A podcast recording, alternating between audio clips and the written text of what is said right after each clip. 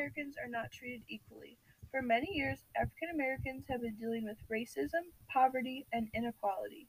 The problems that African Americans have been facing their entire lives. These issues have been going on for years.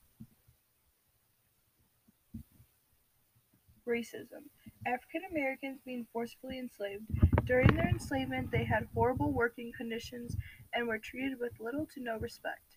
In addition, Lincoln explains one eighth of the whole population were colonized slaves, not disputed generally over the Union, but localized in the southern part of it.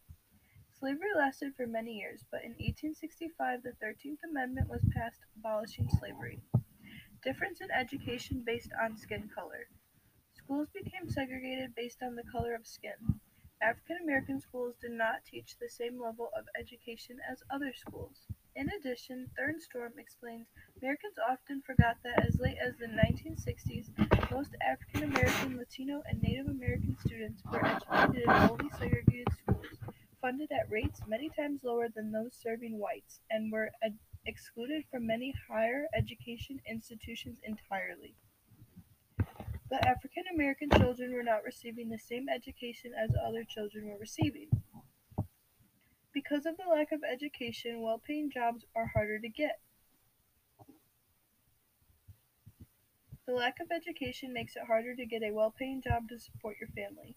African Americans have been living in poverty for many years. If they had the same level of education as others, then it wouldn't be that hard to obtain high, higher paying jobs. In addition, Darling-Hammond explains 50 years ago, most blacks were indeed trapped in poverty, although they did not reside in inner cities.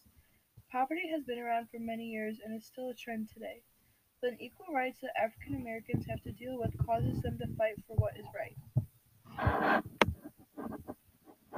African Americans have never stopped fighting for what is right, even though racism through slavery was abolished, it is still present in the world in many other forms. Because of the lack of education, African Americans have to work harder for what they want.